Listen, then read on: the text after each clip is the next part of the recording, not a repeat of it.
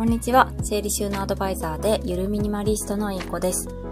今日のテーマは、お部屋さんは後片付けしちゃいかんっていう話をしようと思います。はい、その前にお知らせです。えっ、ー、と、11月の14日の火曜日の、えっ、ー、と、朝の10時から YouTube、YouTube で生ライブセミナーを開催します。はい、そのテーマなんですけども、えー、新常識、年末の片付け攻略祭りということで、私、整理収納アドバイザーでゆるミニマリストのいいこと、あと、片付けアドバイザーの、オンライン片付けアドバイザーの松本春菜さんと、マンツーマン片付け講師の遠藤茜さんの3人で、えー、お送りするセミナーライブです。3部制になっています。30分ずつテーマを変えて、片付けの攻略祭りということで、セミナーを開催いたします。あ、誠さんこんにちは。ありがとうございます。はい。で、えっ、ー、と、3つテーマがあるんですが、まず最初10時から私が30分間、今すぐやりたいマインドの作り方決定版ということで、えっ、ー、と、こうやる気を自分でこう出すっていう、ちょっとそんなやり方、心理を基づいて、心理を使ったモチベーションを上げる方法についてお話しします。はい。で、その次ですね、その次が松本春菜さんが、僕私だってできるもんの片付けの引き出し術ということで、小さいお子さんでも片付けができるようになるようなヒントが隠れているセミナーになります。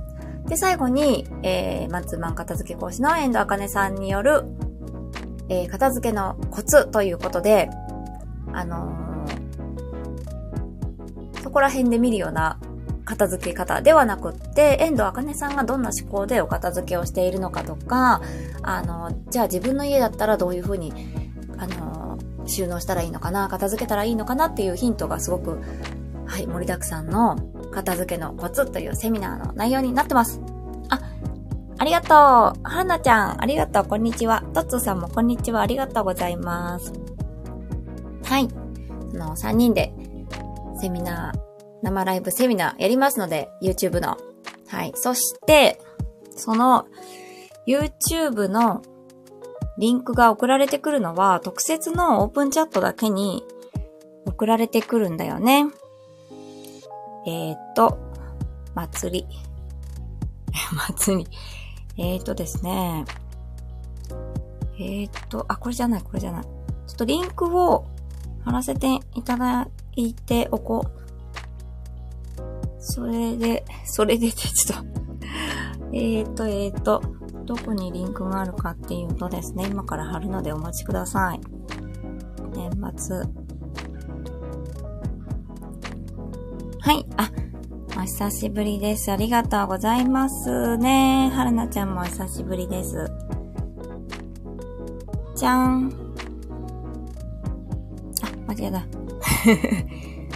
はい。ちょっと今リンク貼らせていただいたんですが、ちょっとこれ固定させていただきます。これだけでよかったかな。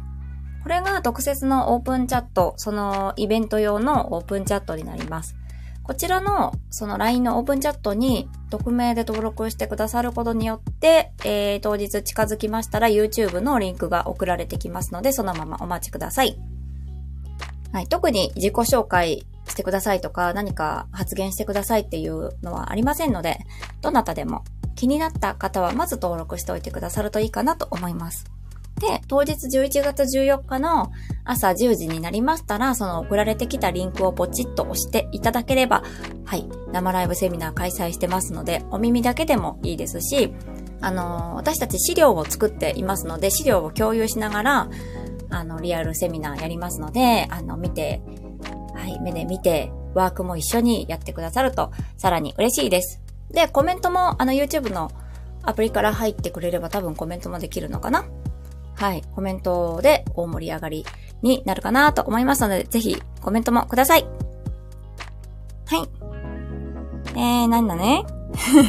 トッツーさん、お久しぶりです。はるなちゃん、ありがとうございます。今、スタッフとランチ中。あ、素敵ですね。いいですね。スタッフさんとランチ中、どこにいるのかなはるなちゃん、インスタライブで拝見してました。あ、はるなちゃんもインスタライブやったの？今日。知らんぞ。お、ゆきちゃん。こんにちは。ありがとうございます。はい。テーマの前にお知らせを、はい。あの、お知らせをさせていただいておりました。はい。あ、まことさん、はるなさん、とっつーさん、こんにちは。ありがとうございます、ゆきちゃん。ねえ、ゆきちゃんも、カニも健在です。ありがとうございます。久しぶりですね。そうなんです。最近ちょっと、バタバタしてて、なかなか、あれですね、皆さんと交流できてなかったです。ありがとうございます。じゃあテーマなんですが、お部屋さんは後片付けしちゃいかんっていう話をしようかなと思います。これはですね、私が実体験であったお話でして、私がお部屋だった頃、後片付けに追われていました。で、後片付けって、やっぱりこう日常生活してるとご飯食べたらお皿とかコップとかこういろいろ調理道具とかいろいろ出すと思うんですけど、それを片付ける。何かやったら片付けるっていうのが後片付けだと思うんですけど、お部屋だった頃っていうのは、後片付けするにもですね、こう、持ってるアイテムが自分が管理できる物量以上に物を所有してたので、何かをやり遂げた後、料理をやり遂げた後、ご飯を食べた後とか、もうすごいお皿の枚数だったり、小調理道具の数だったりとかして、後片付けに追われるんですよね。そうこうしてるうちにこう、子供もまだちっちゃかったりとか、いろいろ時間に追われてたりとか、まあ心に余裕がないから時間に追われてるっていう説もありますけど、それ、そう、それで後片付けに追われ、しかも後片付けもきっちり最後までできないんですよね。時間がうまく使えなくて、物の量も多いから片付けきれないし、で片付け、その後片付けだけでもう精一杯洗濯物を取り寄せるとか畳んでしまうとか、はい。それでもう精一杯。だけど、後片付けしたら綺麗になるんじゃないって思うかもしれないんですけど、お部屋だった頃っていうのはですね、うん、使った、いろいろ積み重なってきちゃうんですよね。片付けきれなかったものが、ちょっと出たまんまになってるのが毎日積み重なって、で、物がいっぱい溢れてきてしまって、また二度買い三度買いして、さらに同じものが増えて、また管理できなくなって、また後片付けに追われてみたいな、なんか負のループみたいな感じで、あの、とにかく後片付けが間に合わない。日々の生活取り入れてくるものの量と、で、しかも断捨離とか、なんか物を出すとかっていうのも頭になくて、まだ使えるものを手放すとかっていう考えがそもそもなかったので、もう入れてるばっかり。で、どんどんどんどんこう渋滞が起きてきちゃう感じで、とにかく後片付けに追われてたんですけども、あの、どうですか？皆さん。ね、後片付け。はい。はいってあ、ヒロさん、こんにちは。ありがとうございます。お勉強に来ました。え？お勉強になるかしら？ひろさん、こんにちは。ゆきちゃん、ありがとうございます。あま、皆様、こんにちは。って。ありがとうございます。まことさんも、ありがとうございます。ひろさん、こんにちは。って。ありがとうございます。あ、ゆきちゃんもすごいわかる。片付けられなかった頃って、なんか終わらない家事に、もういいやってなってた。ああ、そうだったの？ゆきちゃんも、今じゃ全然ものすごい少ないなって思うけど、そんな頃あったんだね。そうなんだよね。終わらないんだよね。ふ、普段の家事、日常的に使うものの片付けもなんか終わらなくて、どんどん渋滞していくみたいな。うん。あ、ヒロさん最近買う方が多いかもです。あ、でも、全然それは、買うのがいけないとかそんなことはないし、いいと思いますよ。こう、減らして、究極に減らした後って、だんだんこう、あと足してくだけっていうか、なんて言うんでしょう。これは自分には必要かなっていうのが分かってくるじゃないですか。ね、そういうのを取り入れたりするのはいいのかなって思います。そうなんですよね。いろいろやることって多いんですよね。後片付けの他にやらなきゃいけないこと。まあ、季節が変わると衣替えとか、たまにやることですよね。あと服の手入れ、クリーニングに出さないといけないような素材のお洋服とか。でもクリーニングに持ってくのはちょっとまだ今は忙しいから今度に、今度週末にしようとか、いろいろ先延ばしにしちゃったりとかして。で、普段の後片付け、プラスそういうちょっとしたオプション的な家事とかがどんどん増えてっちゃってたんですよね。なんか、あとは、ちょっとそこの掃除をしたいけど、ちょっと物をどけないとできないから週末にしようとか、なんかいろいろ先延ばし。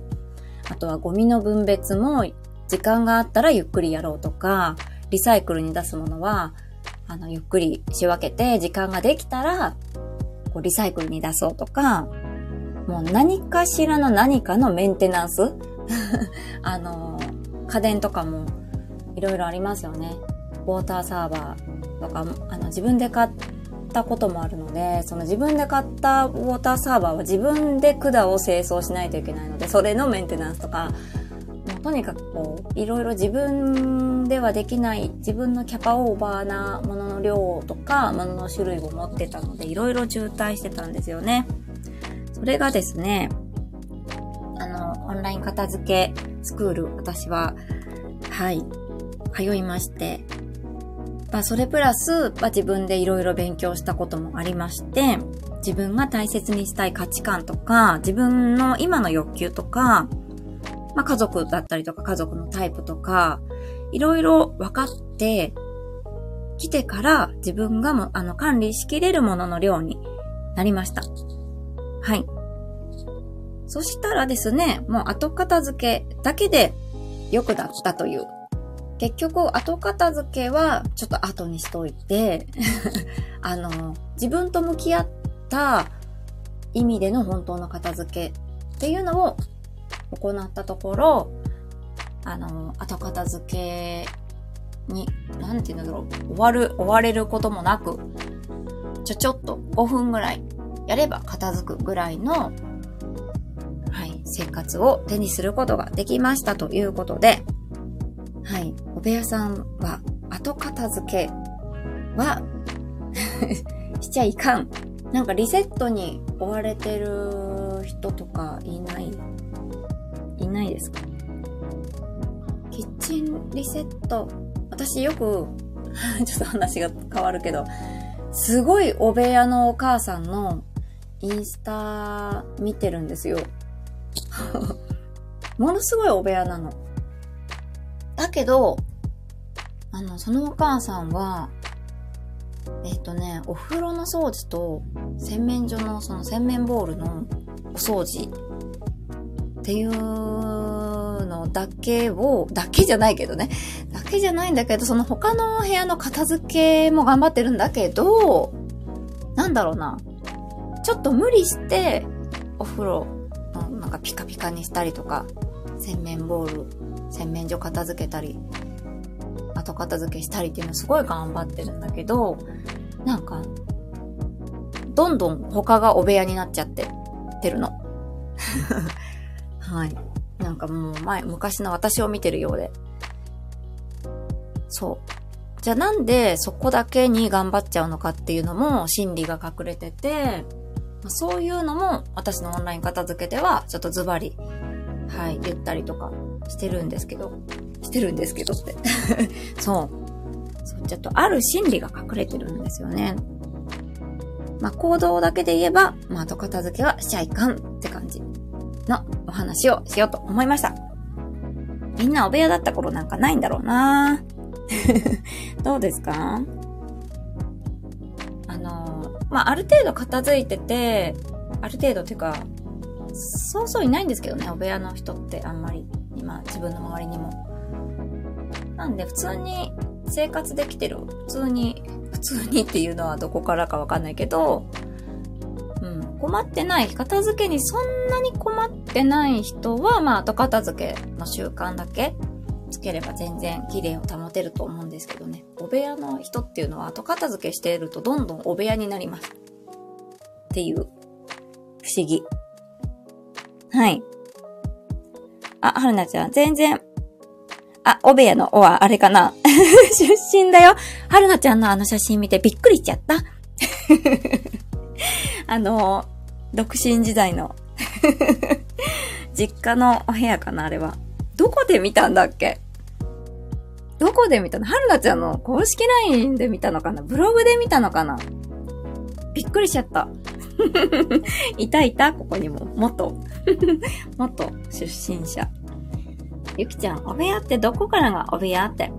もう、自分が、もう本当に壊れてしまいそうなぐらいのギリギリの、あの瞬間。ギリギリのあの瞬間って私すごいざっくりな人だから、あれだけどさ、もうなんか消えてしまいたくなっちゃうよ。ような感じだったんだよね。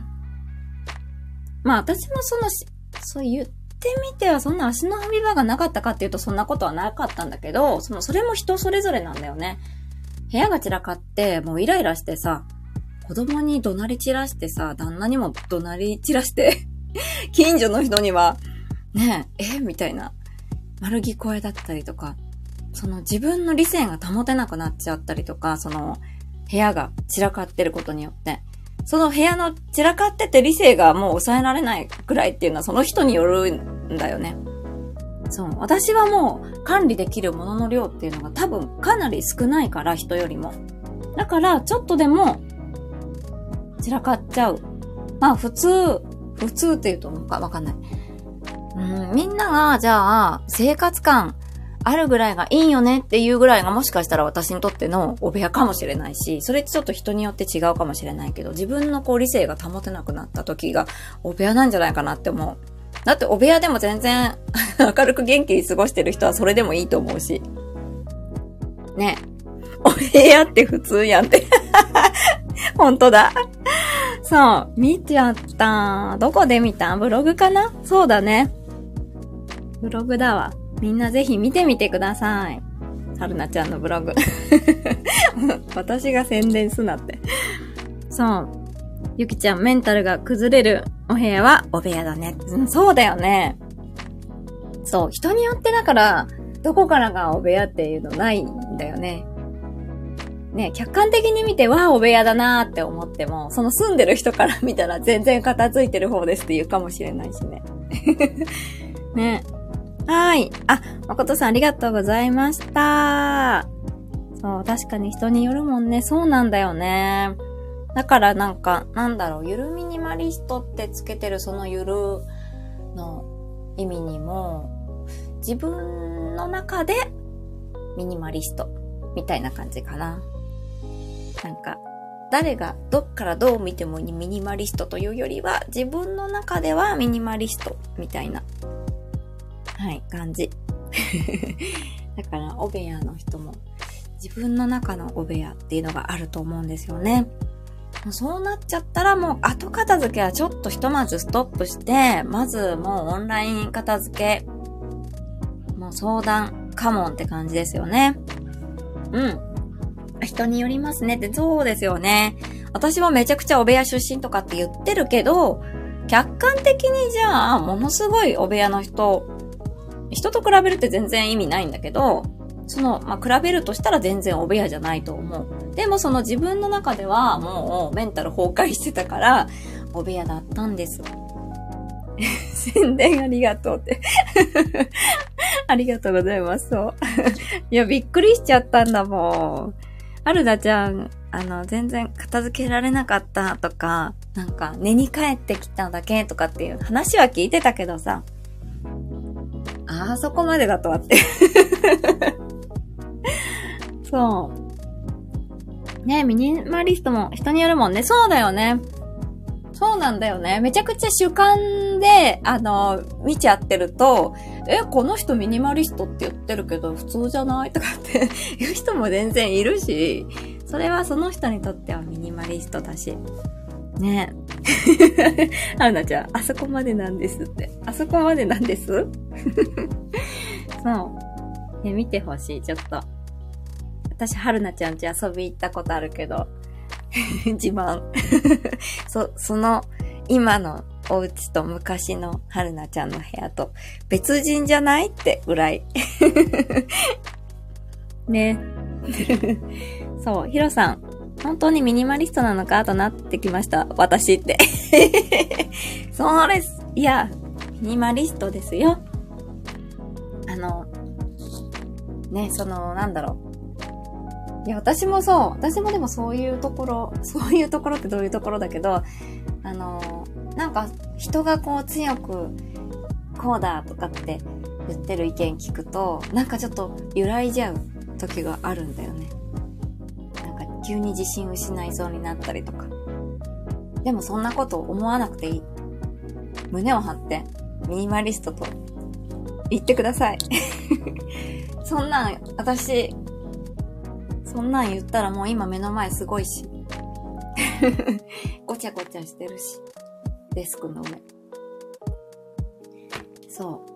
私は多分もう気質的に、あのー、いろいろな情報がこう多いと、あの、なんだろう、もう脳が疲れちゃう、脳が疲れやすいっていうのがあるんですよね。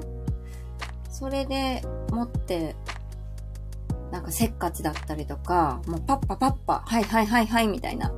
はいはいはいはいって、次々次みたいな感じで、パッパッパって。で、どうでもいいことはもうバイみたいな。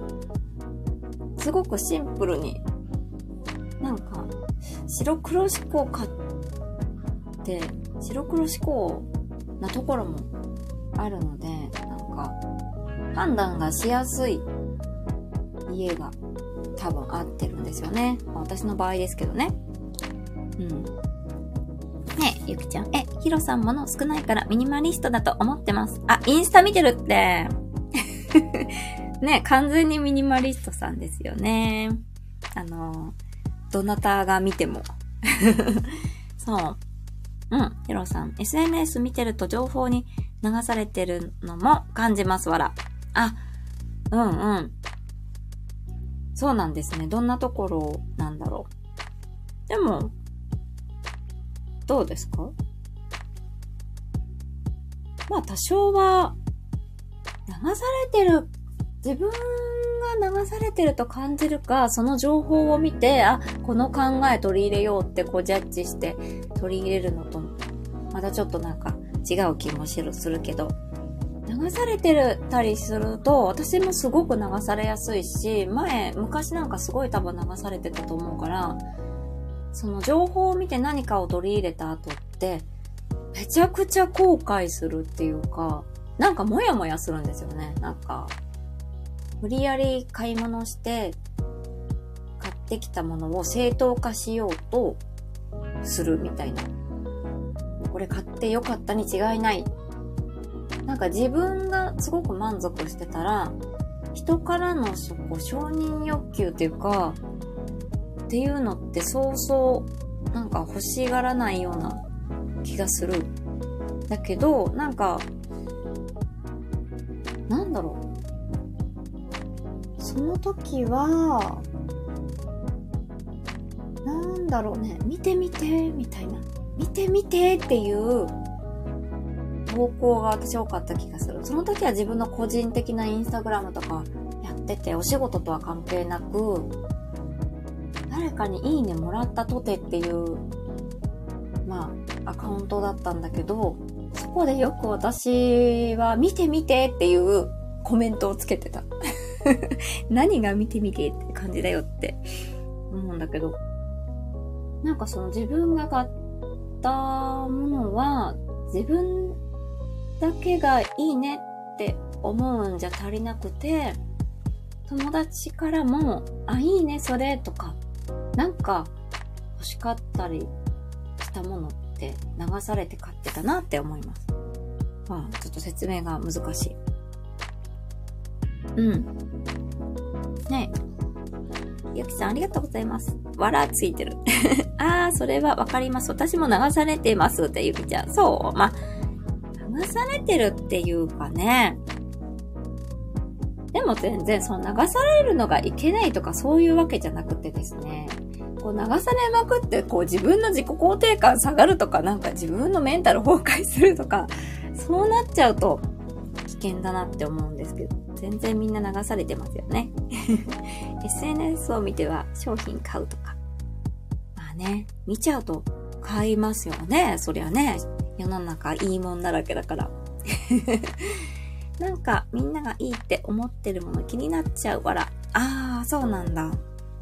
へえ。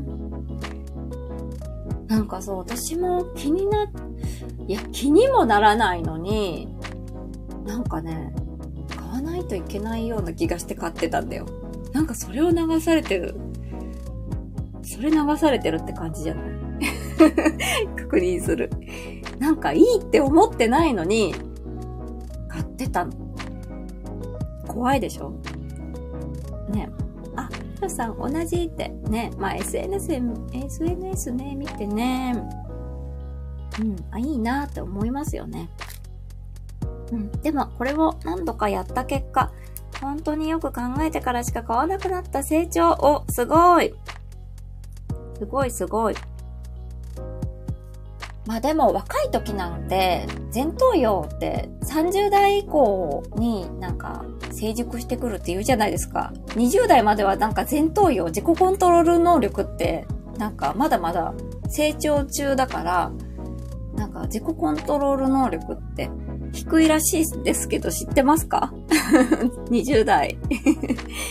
30代から、まあ、やっと成長して、こう自己コントロールとかできるようになるらしいですよ。もう人間の性質だから、若い時はしょうがないんじゃないですかね。ねえ。冷静になった時、これ本当に必要だったのか？ん？とって。あ、わかる。わかるわかる。なります、なります。まあな、まあなったらなったでそこで判断すればいいんじゃないかな。そこに気づくとこがすごいよね。本当に必要だったのかって。思わなかったもんな、私。ずっと自分のこと正当化しようとしてた。必要だったに違いないみたいな。ねえ、自己肯定感は下がってない。お、素晴らしい。全部が全部自分にも合うわけじゃないからね。そうですね。うん。はい。そうなんだよね。あら、ヒロさんは特にインスタですね。あのアプリは恐ろしいアプリです。えー、インスタ、そうか。インスタ見て、私はもう年の、あれでそんなに物欲がないのか。ゆるミニマリストになった。どうなんだろう。まあ、両方だな。私は最近は、多分そういう広告見ても、あの買うっていうボタンで止まります。買おうとするんかいって なんだろうね。うんうん。衝動買い、最近衝動買いしたのは観葉植物かな。いいって思ってないもの買ってたのは怖い。怖いでしょ？なんかね、一緒に買い物に行く友達に認められたいって多分思ってたんだと思う。わかんないよね。そんなのって。そう。なんかそれが流されてる。真の流されてる人間は私なんかじゃ、私じゃないかなって。そう。初耳です。何が？もう分かってないじゃん。もう分かってないじゃん、私。うん。インスタ、YouTube って購買力上がります。へー。そうか。まあ、確かにね、なんか、その自分が悩んでることに対してその悩みが解決されますよっていうような人間の心理についてくる広告っていうのはやっぱり物が欲しくなるけど、うん。そうですね。でもそこでやっぱり私は自分が大事にしたい価値観とか生き方とか、今何が大事なのかっていうのがすごい、なんだろう、考えるのが癖というか、いや、意識的に考えてるわけじゃないけど、なんか染みついてきたのかな？そうすると買い物するときもその思考が染みついてくるから、なんか、えっと、これは衝動買いだなってちょっと認識をして買ったり、買うときも。でもこれはちょっと試してみようかなとか、なんか自分が理解、なんていうの？うん、無意識に買うってことはそうなくなったかな。ぜひ、オンライン片付け。相談に来られてはみてはいかがでしょうか？あ、日本語が変だった。そう、サボテン、買っちゃったの、欲しい欲しいって言ってたのがあって、そう、それがちょうどあったからね。買った。そう、あ、前頭葉の成熟の話ね。そうそうそう、前頭葉のね、成長はね、20代の頃はね、まだね、未発達だそうですよ。調べてみちゃおう。みちゃおう。だって見てください。そう。確かそうだと思った。あ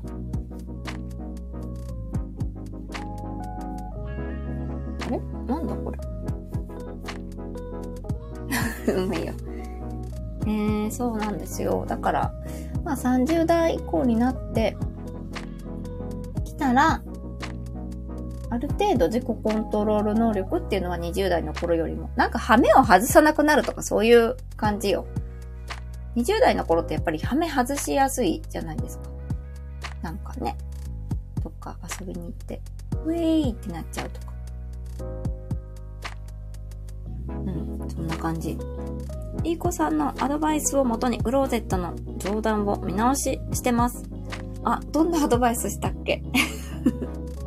ありがとうございます。うん。いいですね。はい。え、そのアドバイス、私も聞きたい。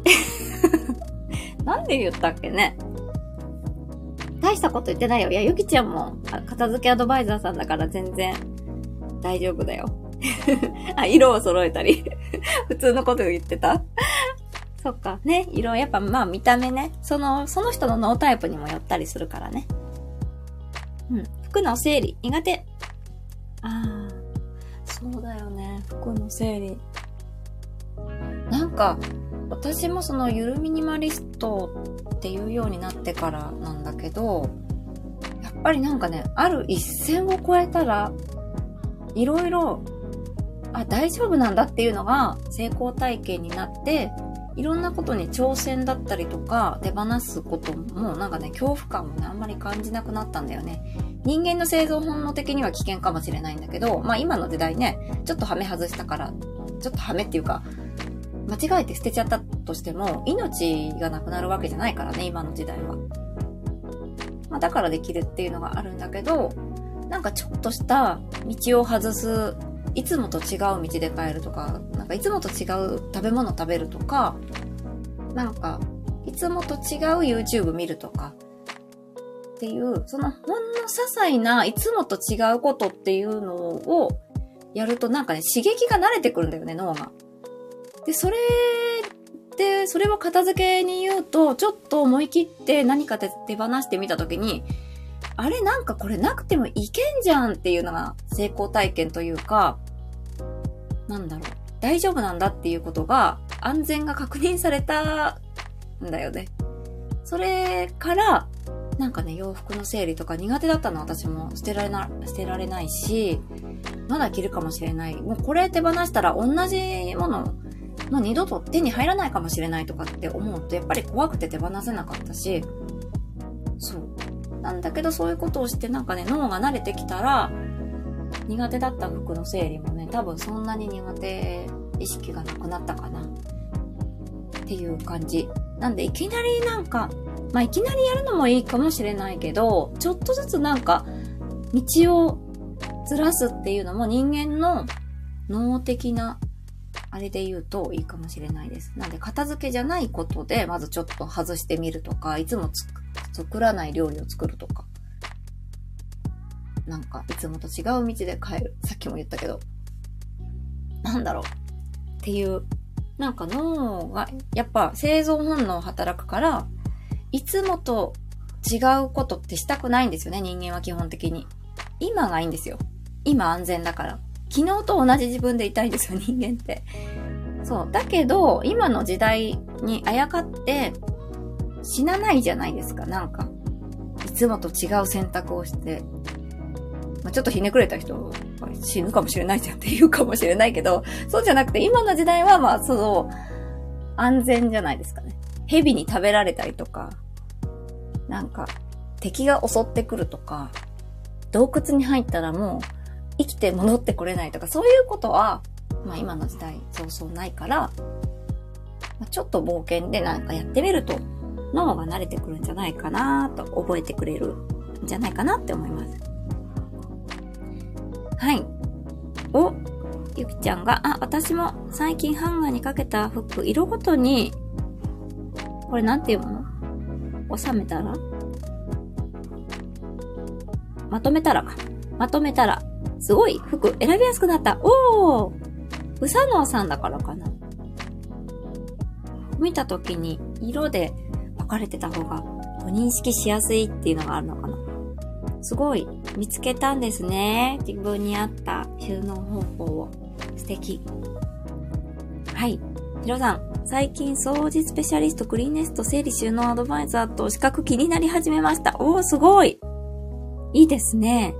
私もなんか、なんだろう、肩書き増やすために ちょっとなんか違う、あれかもしれないけど、そうそう、あの、ハウスキーピング協会のグリーンネストとかなんかそういう掃除系の資格も取ろうかなとか思ったりしてます。肩書き欲しさに ねえ、いいじゃないですか。やりましょう、やりましょう。掃除スペシャリストっていうのがあるんですね。へえ。私も最近、その、空室清掃現状回復を、現状回復？ま。あ、掃除だけだけど、掃除してワックスして帰るみたいな、あの、空室清掃を始めたので、なんか、さらに自分がパワーアップしたような気がして、なんか自信につながったから、なんか挑戦してみると自信につながるかもしれないですね。そう、あゆきちゃんが白ばっかと思ってたらそうでもなかったと気づいた。あ、お洋服が。うーん。えー、なんで白ばっかりと思ってたのかな？白ばっかり選ぶことが多かったのかな？うーん。なんかいろんな気づきがありそうだね。こう色ごとで揃えると。ね、形とか色とか。うーん。いいですね。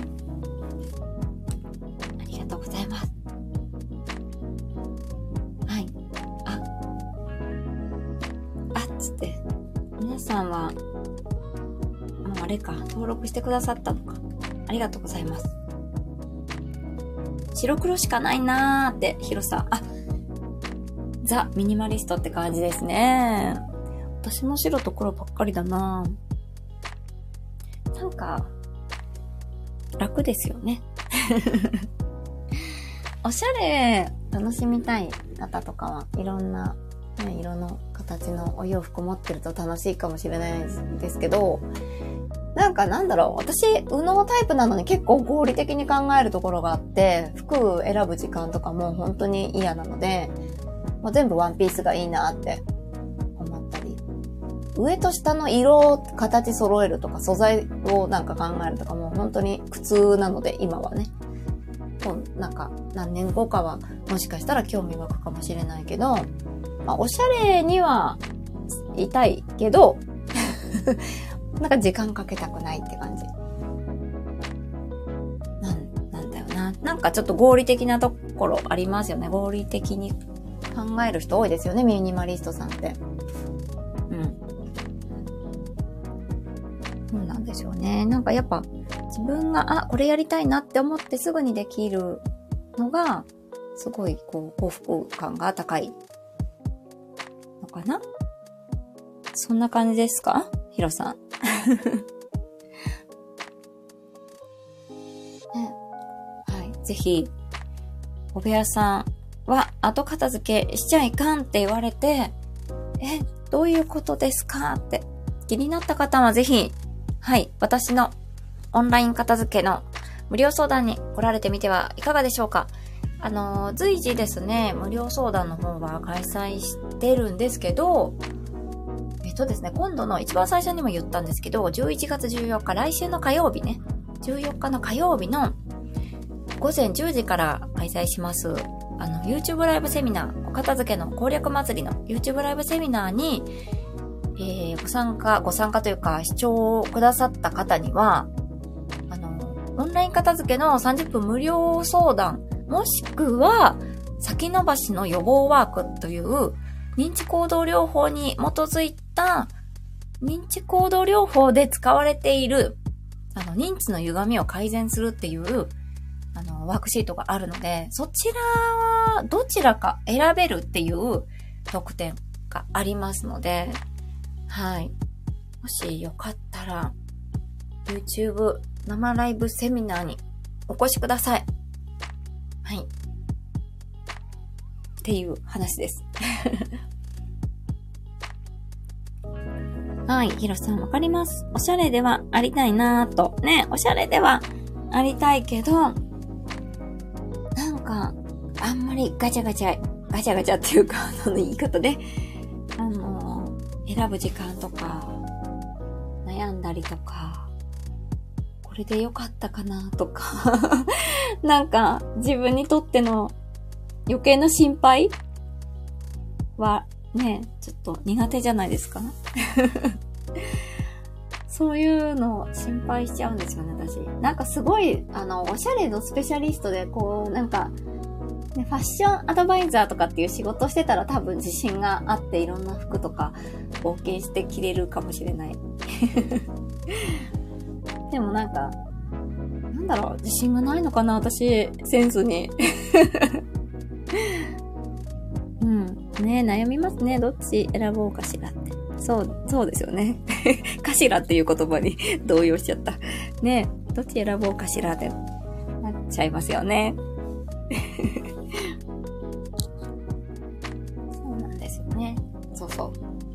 はい。あの、YouTube の 生ライブセミナーに、あの、リアルで参加してくださった方には、あの、もう一つ、どっちか、どっちか一個なんですけど、そういうワークシート、先延ばしの予防のワークシートも、がもらえるかもしれないっていう。結局どっちももらえるかもしれない。お片付け相談随時ね、募集してたら。はい。今はちょっと、そうですね。土日メインにお片付け相談はやってて、今度も片付け相談入ってるんだけど、そうだ、ズームの調子が悪かったんだった。早く直さないと。はい。そんな感じで今出してる、えっ、ー、と、まあ、この後概要欄の方にもオープンチャットのリンクを貼らせていただきますが、その11月14日火曜日の無料のセミナー、新常識、年末の片付け攻略祭りのセミナーね、の YouTube リンクが送られてくる専用のオープンチャットのリンク。あ、もうリンク、ちょっとわかんなくなっちゃったはい、オープチャのリンク貼っておきますので、匿名でご参加してお待ちください。YouTube のリンクが送られてきますので、はい、お待ちください。私だけじゃなくって、オンライン片付けアドバイザーの、あの、松本春菜さんとマンツーマン片付け講師の遠藤茜さんっていう、あの、他にお片付けのスペシャリストさんいらっしゃいますので、あの、自分に合った、あの、片付けアドバイザーさんあ、この方に教えてもらいたいなとかっていう、ね、なんか見つかるかもしれないですし、はい、これはもう、来といた方がいいです。っていう話でした。はい。じゃ今日は以上になります。皆さんありがとうございます。最後まで。では、当日お待ちしてます。良いかしらなんか私言い忘れてないよね。はい、ありがとうございました。ではでは、素敵な一日をお過ごしください。ありがとうございました。